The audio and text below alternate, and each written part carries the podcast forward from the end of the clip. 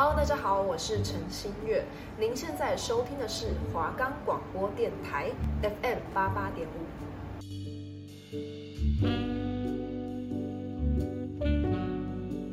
大家好，我是主持人当控，欢迎收听《离家出走》。Hello，最近过得好吗？有没有什么烦心事困扰着你呢？又或者是家庭状况还好吗？无论如何，都希望你听完我的节目之后，心情能放松一点哦。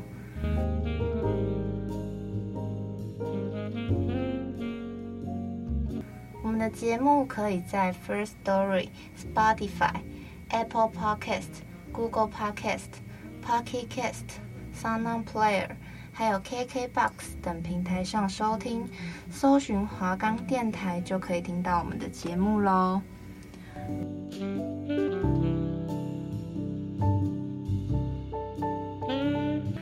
那我们今天有请到一个来宾，是一位声音非常好听、长相十分甜美的来宾，我们欢迎佐伊。耶，嗨，大家好，我是佐伊。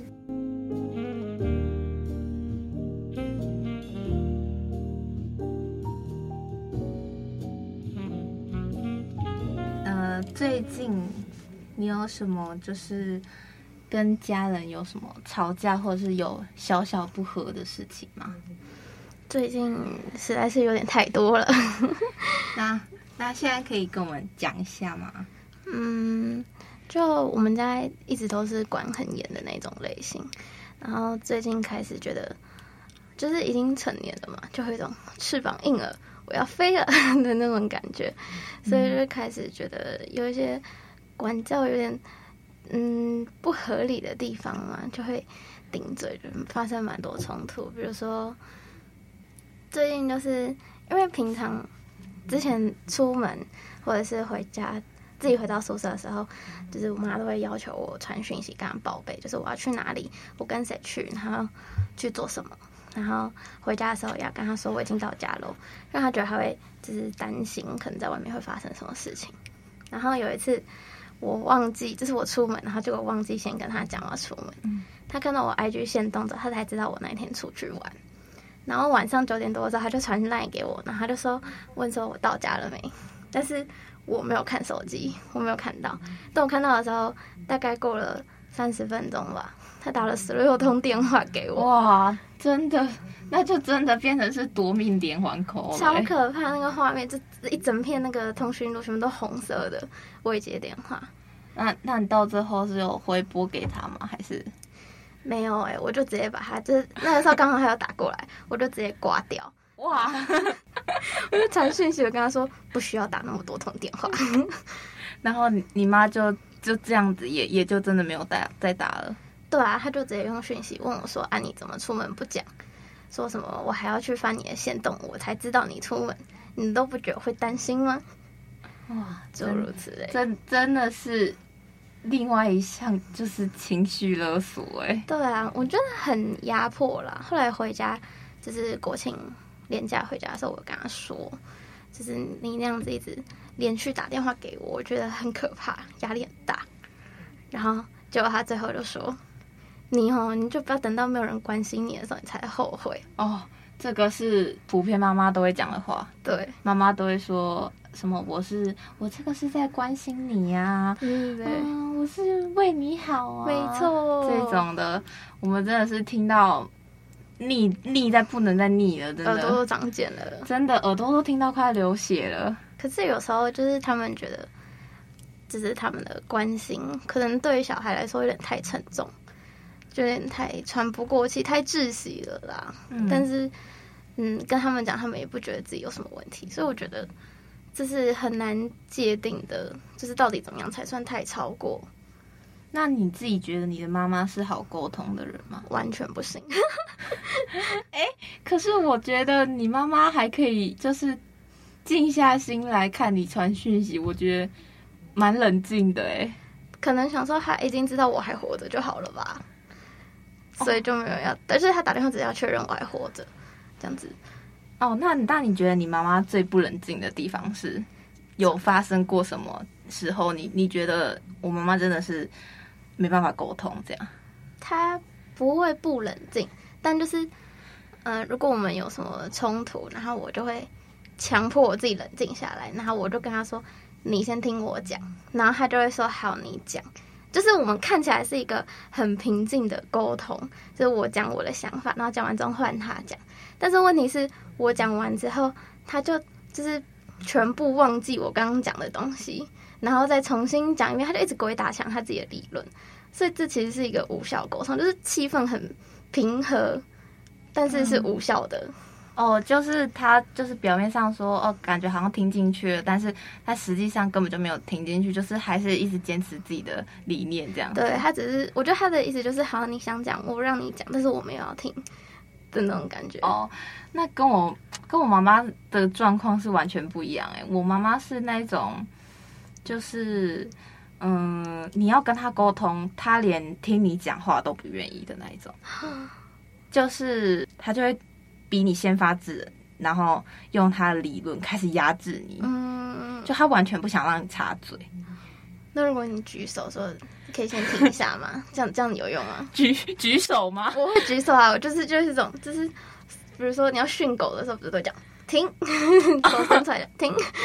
哦，所以所以是先举手吗？那我那我下次试试看，先举手。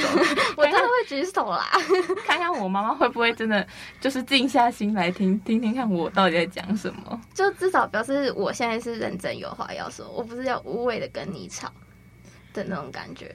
可是我不知道哎，我觉得我妈妈是完全没办法沟通，所以我自己是觉得说，我们两个只要讲话就会变成像在吵起来，嗯，就是会变变成各讲各的，然后是真的就是像吵架这样，就很大声，会大吼大叫那种。对对对对对，然后他就会开始情绪勒索你，就开始说什么我是为你好啊，什么你怎么连这样都不懂，然后说就是说什么你现在以为你自己很大了吗？对，他们都会这样讲。就说，我想说，哇，我都我都已经是民法成年的年纪，我还不大吗？对，那到底我要到几岁才是很大？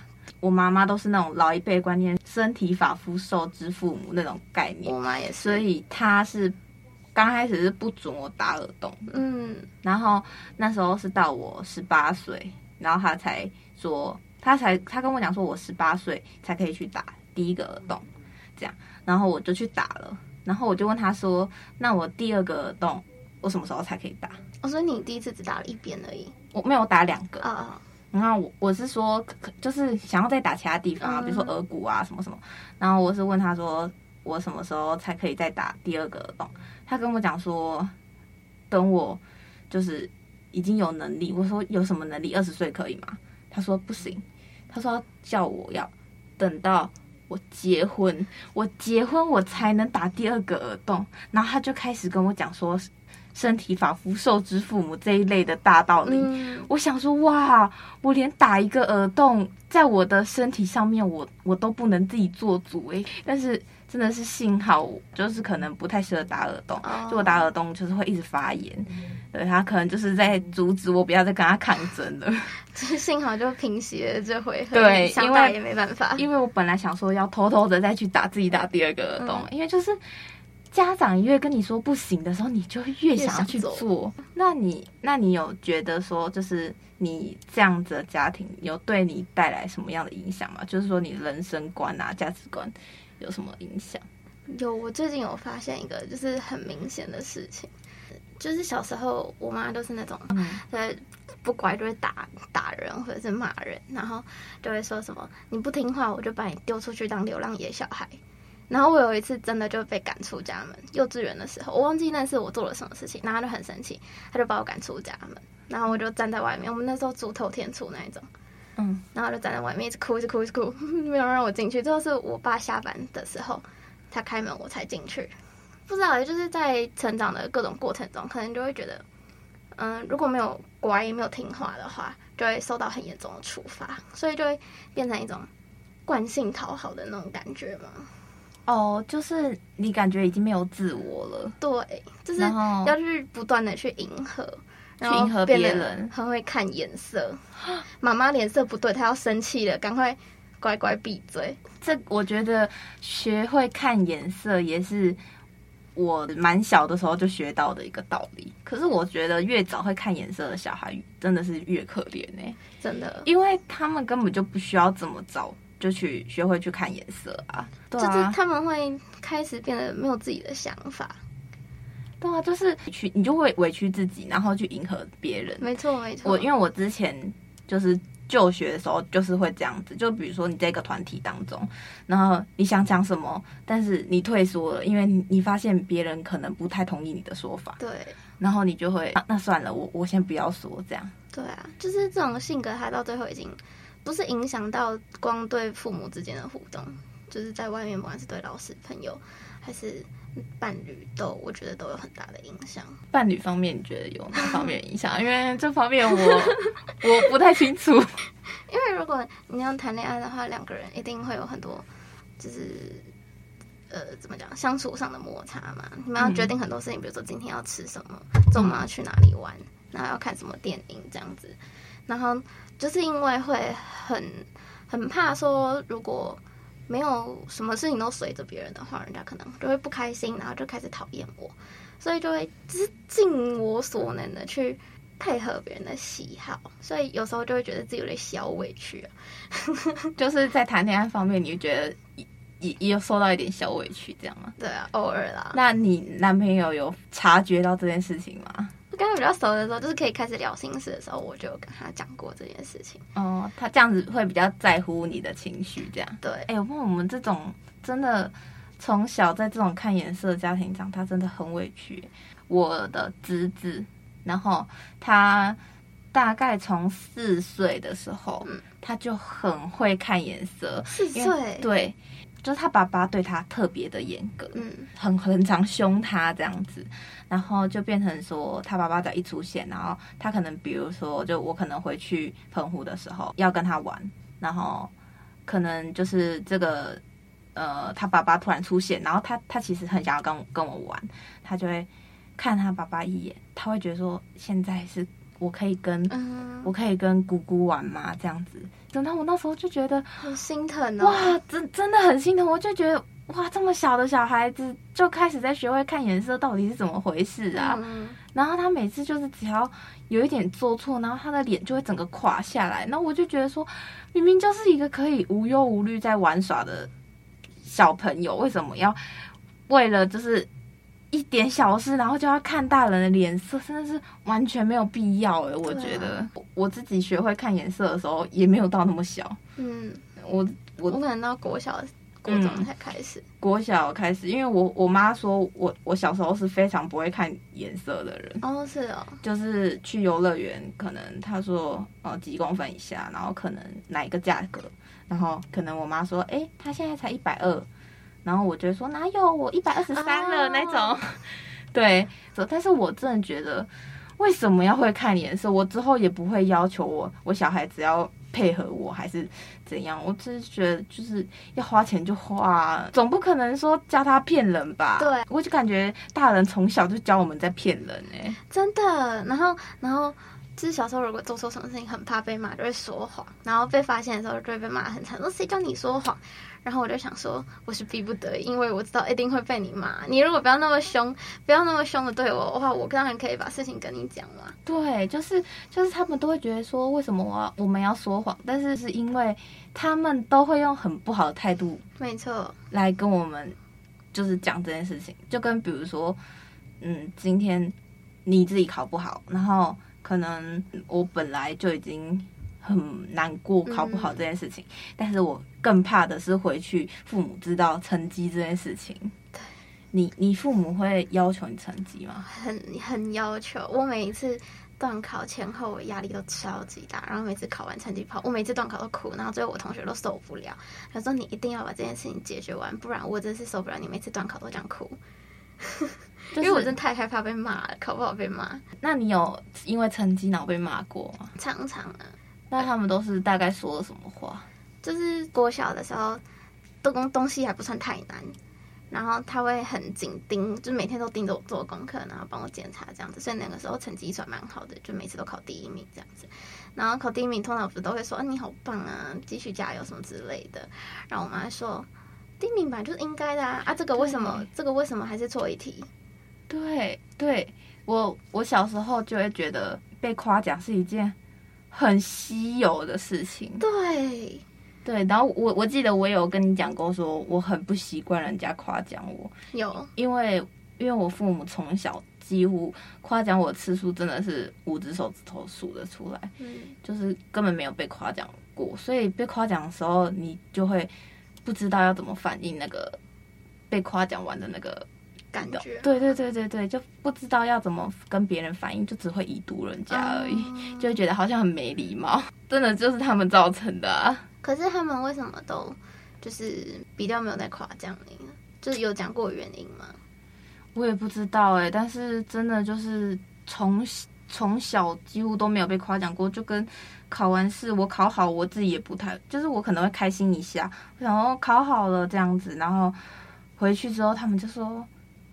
哼，这应该的啊！你你知道外面世界多大吗？哦、对，你还要跟你还要跟多少人比？你现在只跟你自己班的比，你你不要觉得第一名就了不起，这样，就是他们就会觉得让你觉得说，哇，我好像不应该得到夸奖的那种感觉。嗯、天啊，我们真的好像哦！对，就是那种感觉，你就会觉得说，哇，那我真的好像不配被夸奖那种。嗯、对，所以到上大学才比较容易被。身边的人夸奖哎，我到高中好像也没什么被夸奖过，就是上大学之后，然后身边人才会就偶尔夸奖我一下，然后我就觉得完全对，很不自在，那个感觉很不自在，因为几年了，快二十年了都没有被夸奖过几句，竟然就是现在就是从一个就是可能朋友啊口中就是听到夸奖，就是我爸妈可能现在也有比较改善一点，然后可能他们。偶尔真的偶尔夸奖我的时候，我自己会觉得很恶心哎、欸，超怪那感觉。就是我会觉得他们并不是真心的，因为从小就觉得他们都没有在夸奖我，为什么我长大了，然后他们就变成偶尔就会夸奖我一下？我觉得啊，他们肯定不是真心的，就觉得很奇怪，干嘛突然这样？对，就觉得好肉麻哦。但是这件事情明明就是一个很正常的事情啊，嗯，就跟我就其实。虽然说我很少听到夸奖，但是我超常夸奖别人。我也是，因为我会觉得，就是我会用我想要被对待的方式去对待别人。对，所以我就狂夸别人。对，但是我也不会就是为了要夸别人而夸，就是我会真的就是出自内心夸，因为我你我觉得你漂亮，我就夸你漂亮；我觉得你你声音好听，我就会我就会夸你声音好听，就是。我是真的就是出自内心，因为我也不，我觉得不需要做表面啊，你表面你能做多久？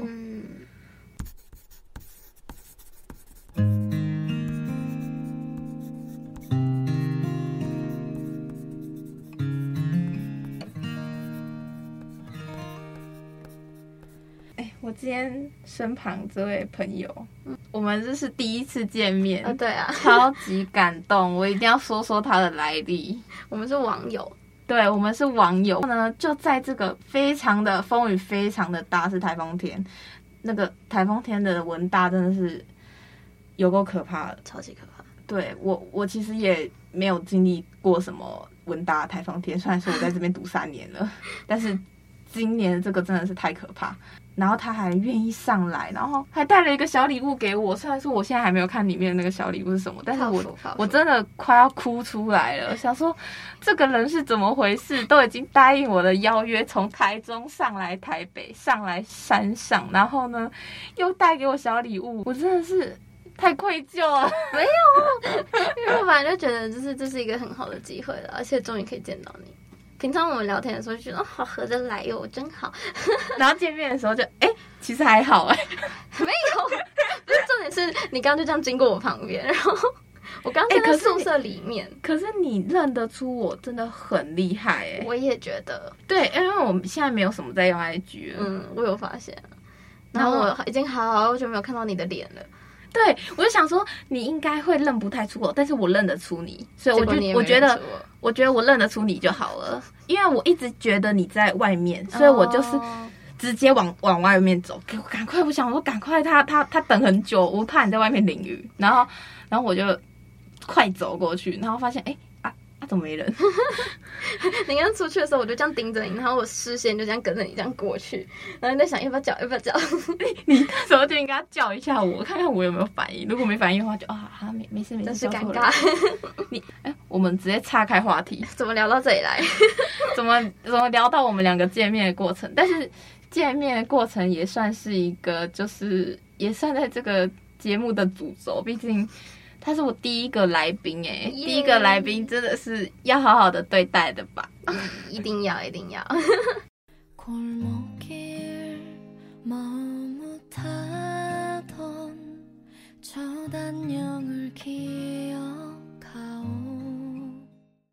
刚刚都只提到你妈妈比较严格，嗯，按、啊、你爸爸的个性我爸爸对，从头到尾都没讲到我爸爸。对，从头到尾都没讲到你爸爸。因为他在教育小孩这一方面是完全没有那个叫什么话语权。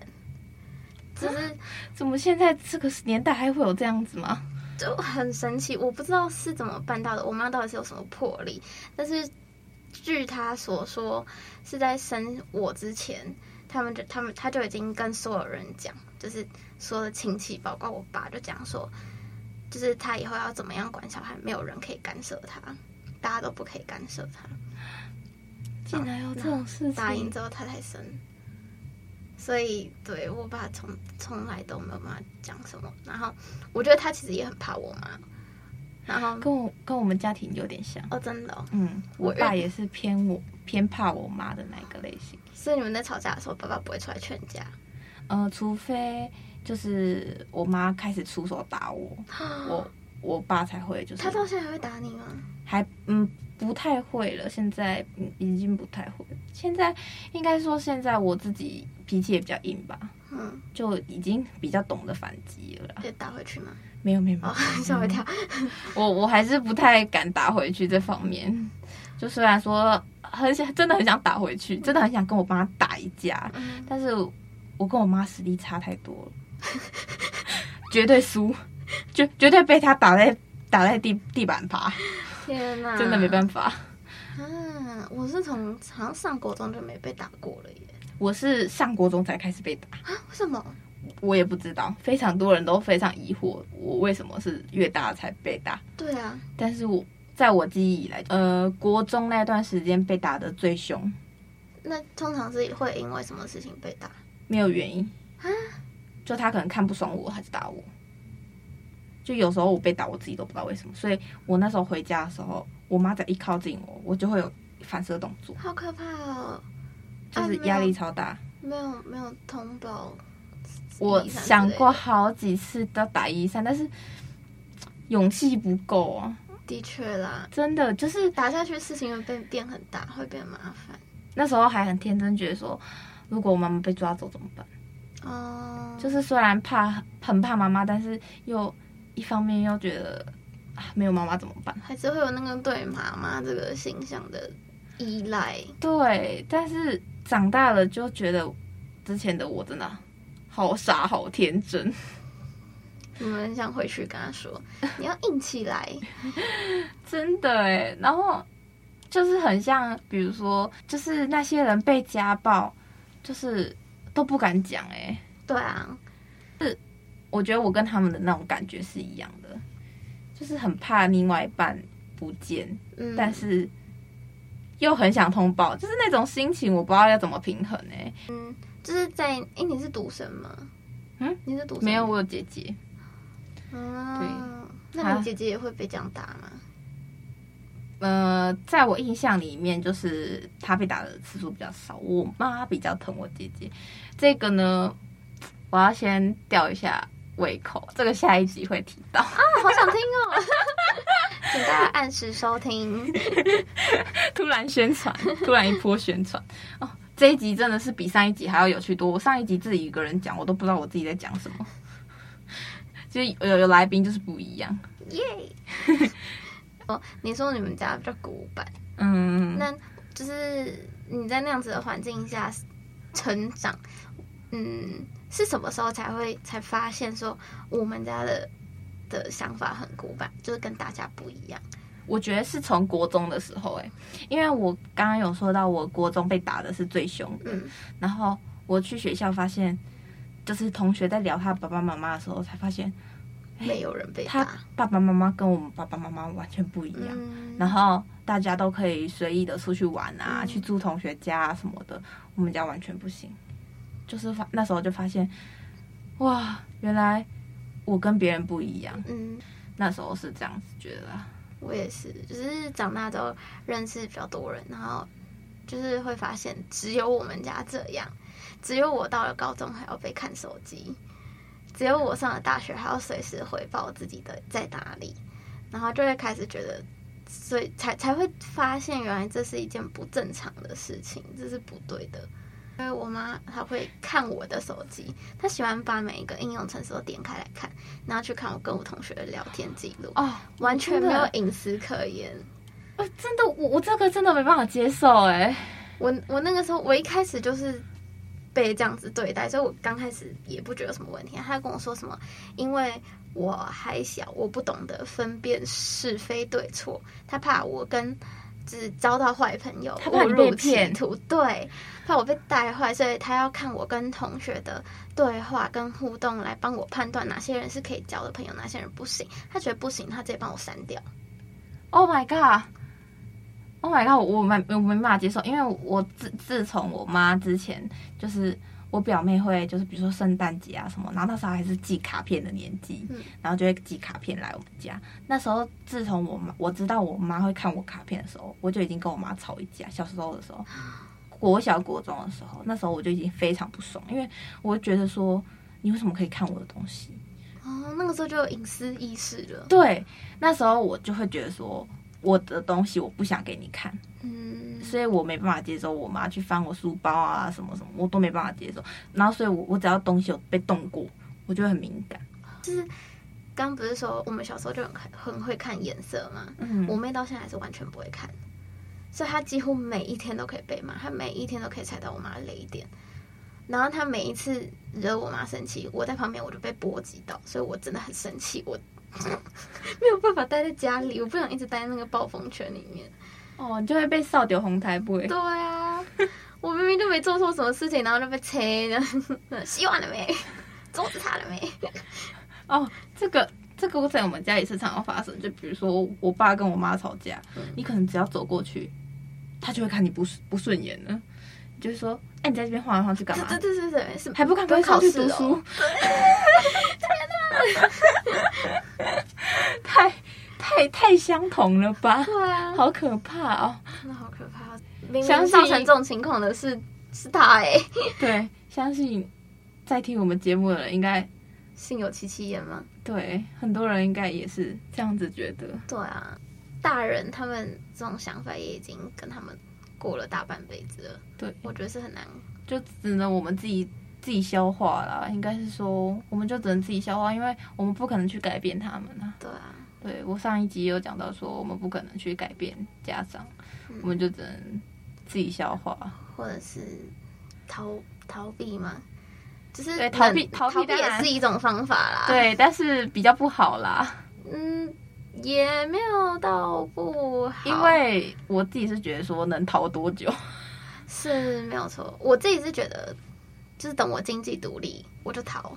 哦，真的，经济独立真的很重要。对，我也很想。我就不需要再靠他们，我也不用再特别顾及看他们颜色。对对，所以希望跟我们有类似经验的大家，也可以早日找到早日脱离苦海。对 对、啊、对，早日经济独立，真的很多事情就是要等经济独立才能去下决定。嗯，因为这不是。能说放下就可以放下的东西，没错。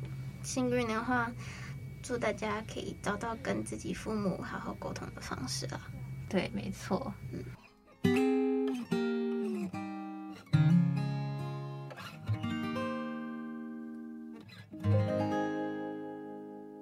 那我们的节目就到这边啦。我是主持人当控，我是佐伊。好，那我们下期再见，拜拜。拜拜。